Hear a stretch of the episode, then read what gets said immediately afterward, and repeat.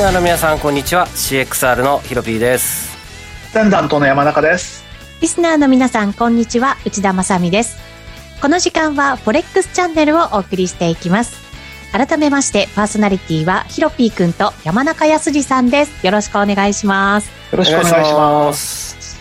さて今回もですね新型コロナウイルス感染防止対策といたしまして出演者はリモート体制でお送りしていきますえー、それでは月1ゲストゆかてぃんさんにも登場していただきましょう。ゆかてぃん。はいよろしくお願いいたします。よろしくお願いします。えー、さて現在ドル円ですけれども115円29銭30銭あたりでの動きとなっています。なんとなく上値重くなってじりじりとという感じですが山中さんから伺いましょう。どんなふうにご覧になってますか？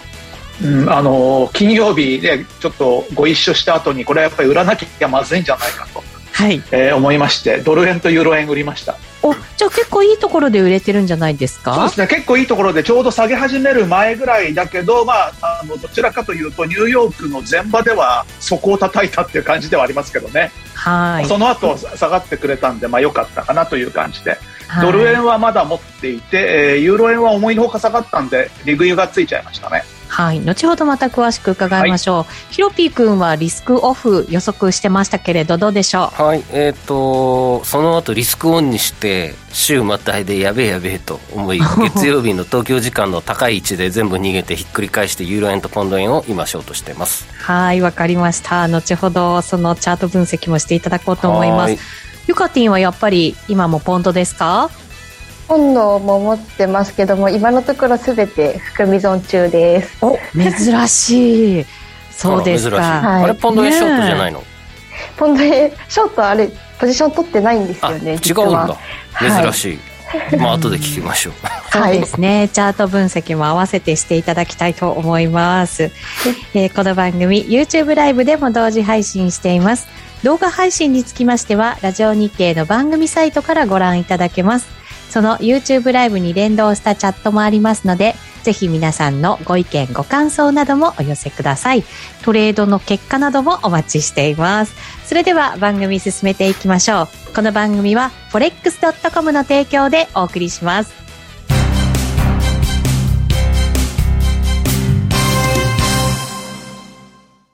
ノックアウトオプションが目標へと導く。よりシンプルな新しい通貨取引。forex.com では柔軟な証拠金設定、リスク限定、簡単なトレード設計のノックアウトオプションの取引が可能です。最大損失を限定し、高い資金効率を利用しながら利益獲得が狙える画期的な商品で、1000通貨相当から取引いただけます。ノックアウトオプションなら、リスクをコントロールしながら機会を逃さない。トレードに優位性を。ノックアウトオプションや FX なら forex.com でぜひお取引を。講座のお申し込みや詳細は forex チャンネルの番組ページをご覧ください。外国為替証拠金取引及びオプション取引は元本及び収益が保証されているものではありません。FX 取引はレバレッジを利用して取引代金に比較して少額の証拠金で取引を行うために相場の変動による価格変動やスワップポイントの変動により思わぬ損失が発生する場合があります。お取引の前に契約締結前交付書面などを必ず熟読し、取引の内容、危険性などをご理解いただいた上で、ご自身の判断と責任にてお取引ください。ストーン X フィナンシャル株式会社、金融商品取引業、関東財務局長、金賞第291号。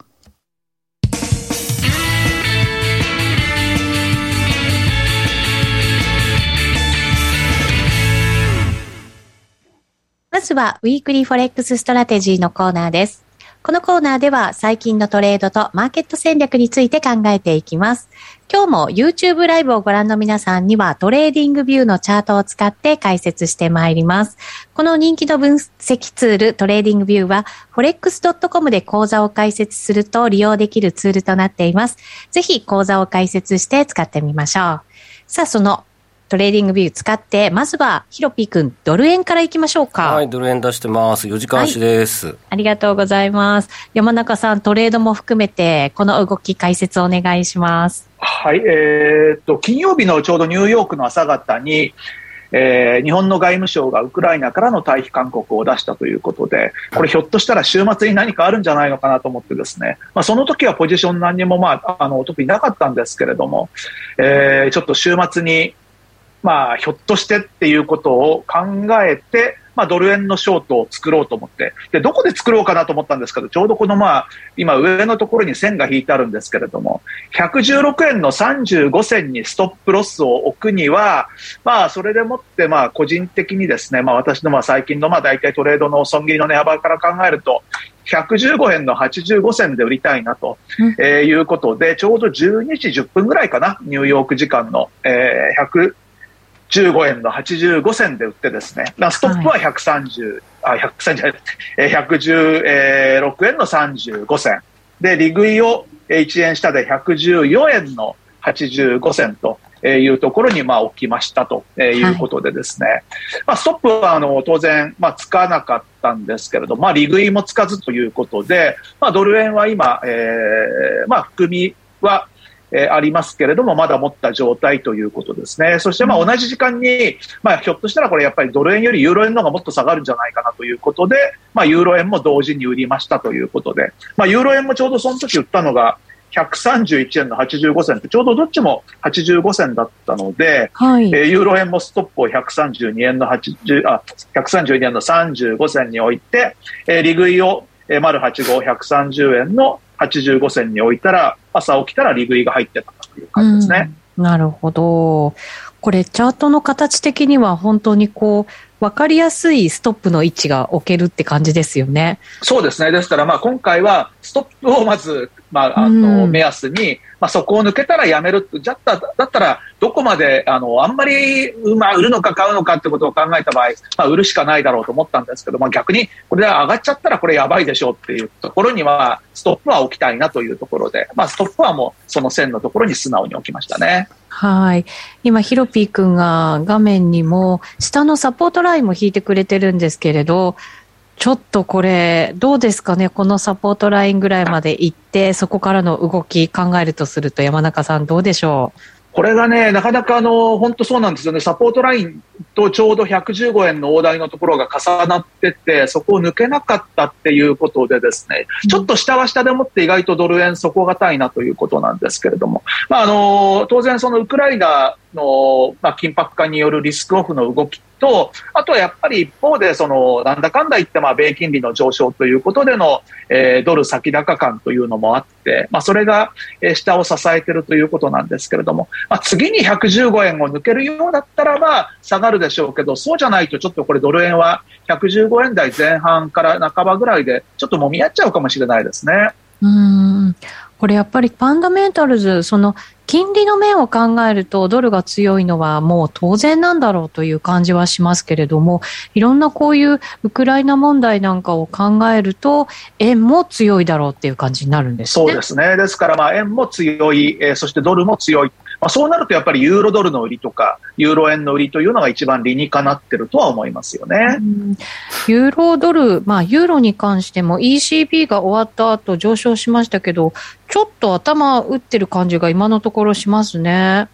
そうですね、まあ、やはりあの、まあ、ECB も当然その、今までよりはその緩和を、えー、早期にやめる可能性っていうのはあるわけですけれども、まあ、それでも年前半に関してはまだまだ、えー、緩和を、えー、継続しますし、年後半に関しても、まあ、順当にいけば9月まではまだ緩和と、えー、そうなると、まあ、引き締めに転じるのは早くて10月かなということで、まあ、まだちょっと期間的にもありますし、まあ、それよりはやはり今は、え目先のウクライナということで、ひょっとしたら2月16日に、えロシアが侵攻する可能性なんていうのも、え出てましたしね、昨日あたりですか。はい、そうですね、そういったことを考えると、ちょっとまあ今はなかなかユーロはやはり買えないというところじゃないでしょうかね。うん。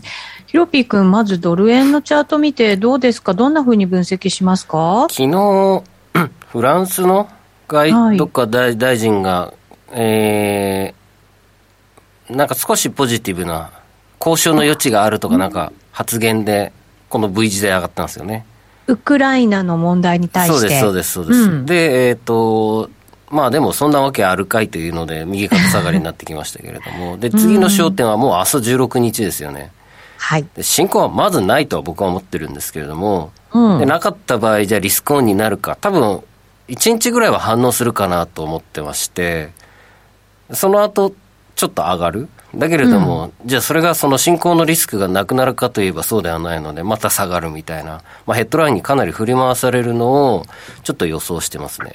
うん、うん、しばらくやっぱりちょっと振らされやすいような動きになると思うんですけど、うん、ただ、16日の進行、誰もが、まあ、16日は明日はないでしょうって思ってるので、さほど、じゃあありませんでしたって後に、リスクオンにすんなり1日以上持つのかって言ったら、それも微妙かもしれないので、5、6時間だけかもしれませんし。確かに、うん、明日進行しなかったとしても、うん、別に環境が良くなってるってことではないわけですよね。変わってますよね。はい。うん。いった意味で、一回ポジション調整で、一回この辺で、115円の70とかこの高値で、あの、レジスタンスラインが引けそうなポイントを一回引っ掛けて116から一気にこう来るとか、うん、かなっていうふうには見てるんですよね。うん、やっぱりなかなかこう上がりにくい環境っていうのは変わらないと。うん、まあ、山中さん、誰が116円以上買ってくるんだいっていうお話ですよね。まあそうですね。まあただそうは言っても、まあ明日何もなくて買われても嫌なんで、まあコストで僕は今、ストップは115円とも85銭に下げてますけれども、うんうん、あの、まあ75でもいいかなと思うんですよね。その直近の戻り高値のところそうですね。ただ、言っても逆にその辺かなというふうには思いますよね。はい、今の状況だと。うん、で、これが3、4、50銭なので知れてるので、そうですね。うん。なので、じゃあ。ヒロピー的には何もしなくていいそうですね。勝負するような値幅でも全くないので、放置ぐらいのイメージですね。どっちかというと、この、やっぱり115円割れた時のインパクトと。その方が大きいでしょうね。うん、むしろこの113円の50割れるぐらいの何か出てくるのであれば、強烈に吹っ飛ぶと、5吹っ飛び遊ばされると思うそこ行ったらやばいでしょ。うん、そこまで行っちゃったらねっていう感じですよ。はい。かなーっていうイメージですね、ドル円に関しては。まあでも。こういう戦争みたいな、まあ紛争みたいなものが起きた時の動きって山中さんでもこれってなんか、結構一発目ガツンとありますけど、その後結構戻っていくようなイメージもあるんですね。どうですか？プロとしてずっと見てらっしゃったと思いますけど。ね、昔の戦争と違ってなんか今って、あの、そんなに派手な戦争っていうのはなくて、うん、地域紛争ぐらいのことしか起きないというところで、まあ、大きな動きにはなってないんですけど、今回どちらかというと、もし本当に何かあった場合、間違いなく西側諸国がロシアに対して制裁をすると。で、ロシアに対しての制裁ってことになるとですね、まあ、やはりその天然ガスにしても、まあ、原油にしても、やはりロシア資源国ですから、まあ、今の原油の動きも見てもわかる通りで、逆にあの先行きの今度は、インフレ懸念とかっていう、そういう方向にまあ話がいくかなということで、まあそういった意味では、そう簡単にはなかなかドルも下げないのかなっていう感じはするんですけれども、ただもし本当にその制裁っていうことになってくると、えー、もちろんその、まあ貿易での制裁だけではなくて、まあ、話に出てきているように、金融での制裁とかっていうことになってくると、世界的に経済が混乱するとか、あるいはその景気が大幅に減速するとか、まあ、そういった動きが出てきてもおかしくないかなっていう気もしますので、まあ、そうなってくると、いずれにしても米国の株は下がるんじゃないかなということで、まあ、米国の株が下がるとするならばっていうことで考えると、やっぱり円買いっていうのが最終的にはいいかもしれないですね。うん確かに、こう、紛争がまああるなしによっても、まあ、ロシアに対してのやっぱりその制裁という意味を考えると、今の時期だからこそ、今の状況をさらに悪化させてしまうっていうことが、こう、世界の懸念材料になってくるってことなんですね。そうですね。うん、まあ、ちょっとあの、本当に、まさかこの時期にこんな話が出てくるとはちょっと思いもしなかったですけれども、はい。えー、まあ、今年は結構いろんな意味で注意の一年になるかもしれないですね。そうすると、ヒロピー君、まだまだなんだかこう、ボラティリティの大きそうな相場が続きそうですよ。いや高そうですね。しかも難しい、ヘッドラインに振り回される、非常に難しい嫌な相場でしょうね。うん、確かにそうですね。うん、ユーロ円も見てみますか？はい、チャート出しました。はい、ありがとうございます。なんだこの3日足になってた。なんだこれは。意外と見やすかった。珍しい。はい、確かに。見づらい。意外と見やすかったですけどね。うん、確かに3日はしいかもしれないと思っちゃいましたけど。冷やしです。はーい。はい。平行チャンネル推移中ですね、綺麗に。うんで、まあ、ここのね、ECB の発言での、ね、急騰ありましたけど、129円台から。で、すごく、あ、もうユーロ高だっていうので、リスクオンで進んでましたけれども、まあ、先週の木金あたりが、金曜日か、からおかしくなり、崩れてきたわけなんですが、ここかぶせてくると、この ECB の利上げ期待で買った人たちが全員含み損になるので、おそうだ。全滅ですよね。はあ。ということは、ここかぶせて、このまま戻りなくずるずるいくと、全員捕まるので、うん。苦しいですよね。だから10月の相場と同じことやるかもしれないですよね。いやー、本当ですよ。これこれ、そこかこの V 字 V 字、最低な動きでしたね、これは。あいや大変でしたね今回はそれを期間を短くして再現する可能性がちょっとあるかもしれない。そうですね。ちょっと要注意ですね。いやー、やだなめちゃめちゃ難しいですよ、これ。いや、ユーロ難しいんですよ、本当に。ううんん、この値動きを、ここで今から再現しようじゃありませんかと。もう最近こんなんばっかですよね。これもそうですよね、いや、本当う。そう。もうこれも最近のユーロってもですう、うん、うん。行ってこいの連続なんで。いや、そうなんですよね。ここも小さい領域で、しかも V 字で戻るっていう、100%。うん。これ、ユーロ円だけじゃなくて。下げた後もまたね、買われてとうんか、そんなのばっかですもんね、うん本当ね。他の通貨も結構行ってこいみたいなのずっと続いてましたもんうんそうですね。この V 字もそうですよね。この V 字もそう。これもそう。この大きなものもそうだし、これもそうだし、つまり、じゃあで、これはここか。ユあのユーロが立ちが悪いのは意外と新値を更新したあたりから、さらに行ったと思ったら、急反転っていうね。うん。え、でも、これ悩ままた同じような動きになるんじゃないかと思って売ってみたら、違う動きになるっていうことも、ユカティン、これ、為替の中では結構ないですか？あありますよね。ですよね。やられるパターンありますよね。うーん、悩ましい。でもなんか128円とかね、来週。ありそうですか？このまいやま、毎日ゆっくり下かもしれないよね。うんうん、このままあれですよね。そのリスクオフの状況が続けばっていうことですかね。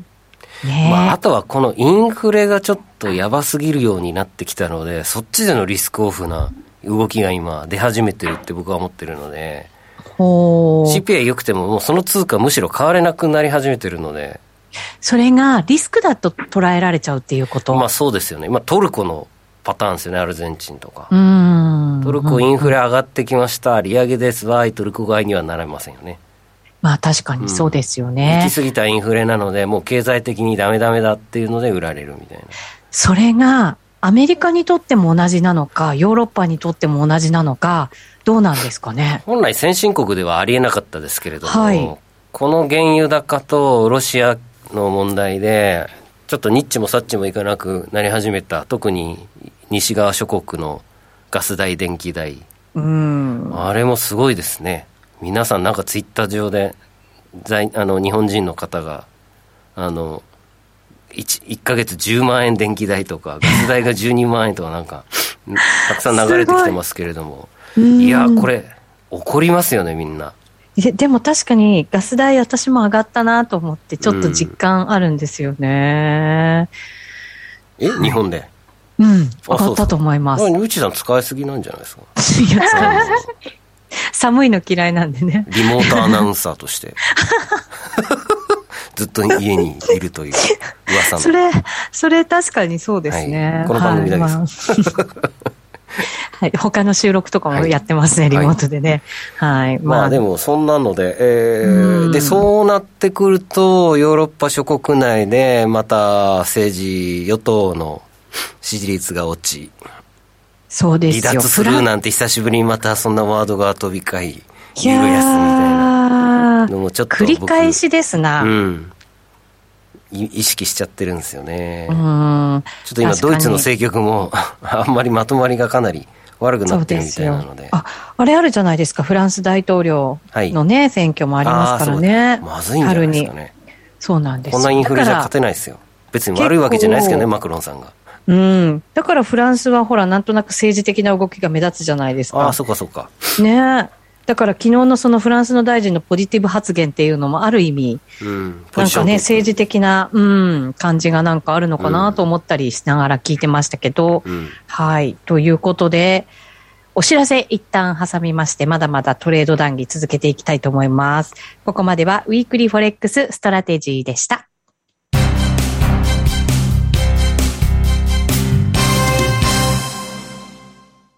ノックアウトオプションが目標へと導く。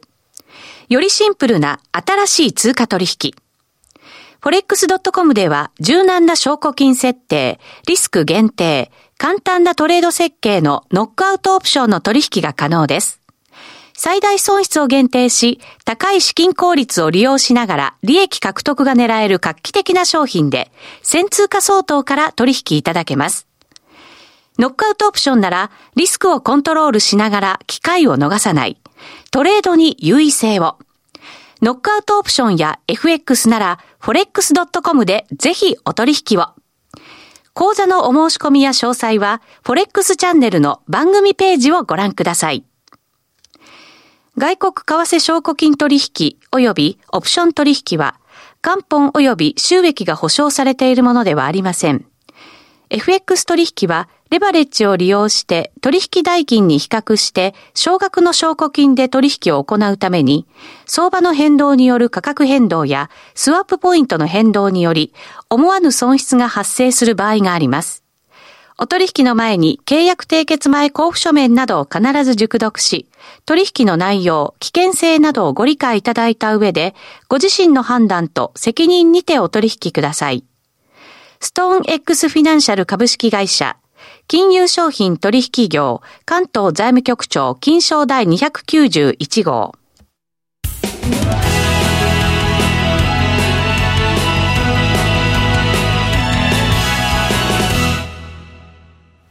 ここからは、フォレックスラウンジのコーナーです。FX やノックアウトオプションについてのアイデアやポイントなどを伺っていきます。今日のゲスト、改めてゆかティンです。お願いします。よろしくお願いします。非常に珍しいことが起きています。ユカティンが含み損を抱えているということなので、なぜ上手なユカティンがそんなことになったのかを改めて検証していこうではないかと思いますが。そうそうそう、大変なことが起きてるからね。はい、ポンド円を準備してますよ。はい、ありがとうございます。じゃあ、チャート見ながらユカティンにも説明してもらいましょう。はいヒヤシーでございます。ポンド円でも今エントリーしてはいないんですけれども。外れ 先週、でも金曜日にそう、ポンド円は158円近く付近まで上がってきて、まあ、かなり節目っていうことで、まあ、逆張りで、まあ、下がってくるかなと思ってエントリーしようと思ってたんですけど、うん、そうだよね。ツイートし、ツイートしてたもんね、なんか。そうなんですけど、忘れちゃったやつ。完全に逃逃しちゃいましたね。なまあ、あるあるですな。で今持っているポジションが、まあ、ポンドドルのロングとユーロドルのあ違いましたごめんなさい。あそうですね。ポンドドルのロングとユーロドルのロングとニュージー円のロング。わ、すげえ。はい。ポンドドルです。ポンドドルはあの先週ぐらいでしたかね。あの政策金利発表した時にツイッターで利上げしますっていう情報も見た瞬間に買いのエントリーを入れてすごくいい加減なエントリーだったんですけど、うんそのロングで今捕まっているので ちょっと今があのまあ水平線とか引いた時に割となんて言うんでしょうねサポートされているところだと思うので、まあ、そこを抜けたりとかしたらもう切ろうかなぐらいに考えてますね。まあでも先週のあの、2段階寸前の先々週か、利上げは別に全然買いで正解だと思うので、うんうんうんうんただその後ですよね。きつかったのは。いやそうですね。先週？先週か。ん？先々週ですね。先々週の先週3日、3日4日ですな、今月の。そうですね。うん。はい。3日4日、ここか。あ、でもまあ、ほとんど似たようなプライスで。あまあそうですね。うん。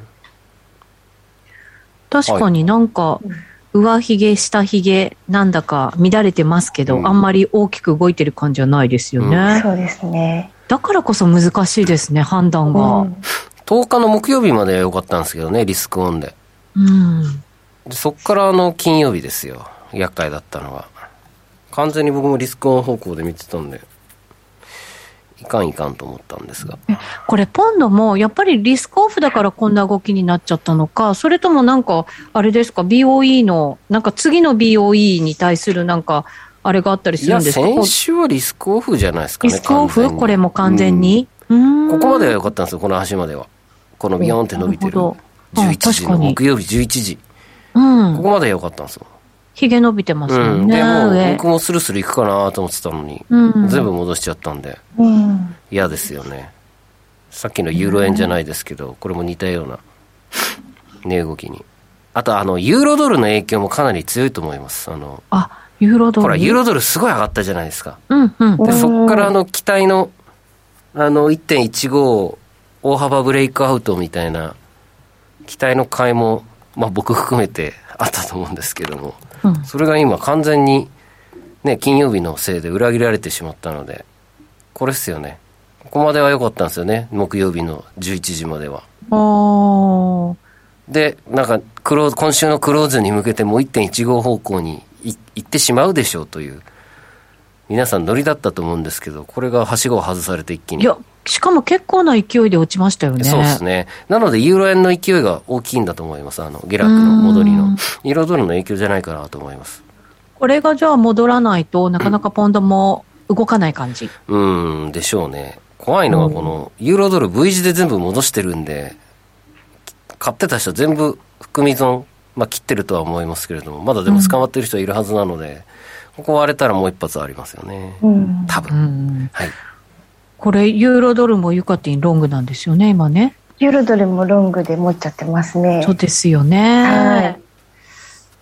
まあ、ただこのウクライナ問題で今のユーロドルのその最安値まで落ちてくるから落ちてこないんじゃないかなってちょっと思ってるところがあるのでちょっともうちょっと持ち続けてみようかなと思ってはいるんですがまあ、山中さん、ヘッドライン相場って言ったらもう、決め打ちが一番ですよね。まあそうですね、もううんあまりあの悩まずに、とにかく自分を信じてやるしかないっていう、ただまああの、さっきのポンドと比較すると、やっぱりユーロの下げの割には、ポンドってまだ堅調ですよね。うん。うん。だからなんかこう、ウクライナ問題が、まあ、2月16日にまあ、進行なかったとするならば、一旦戻ってくれるとかっていう期待もなんとなくしたくなっちゃうんですけど、うんなんですかね。ね。そうですよね。そこでなんか一回こう逃げれたらいいかななんて思ったりも。半値戻しぐらいはあるかもしれないですね、直近の高値と安値の。うん、そうですね。これちょうど、半値戻しはぴったりいいところに、うんほら、いいところにいいところですよね。本当だ。うん、もう一回売りたいとこかな。まあ、強烈に売りが入ってきそうな場所ですね。うん、そうですね。382もクラスターですね、ここ。あ1.136まで。ね。はい。うんそこら辺で一旦逃げれたらいいのかもしれないですね。それでまたなんかこう逆で入れたらいいのかななんて思ったりもしますが、そのあたり YouTube ライブで延長配信でまたみんなで考えていきたいと思います。リスナーの皆さんもぜひご参加いただければと思います。ラジオの前の皆さんとはお別れとなります。また来週お耳にかかります。この番組は forex.com の提供でお送りしました。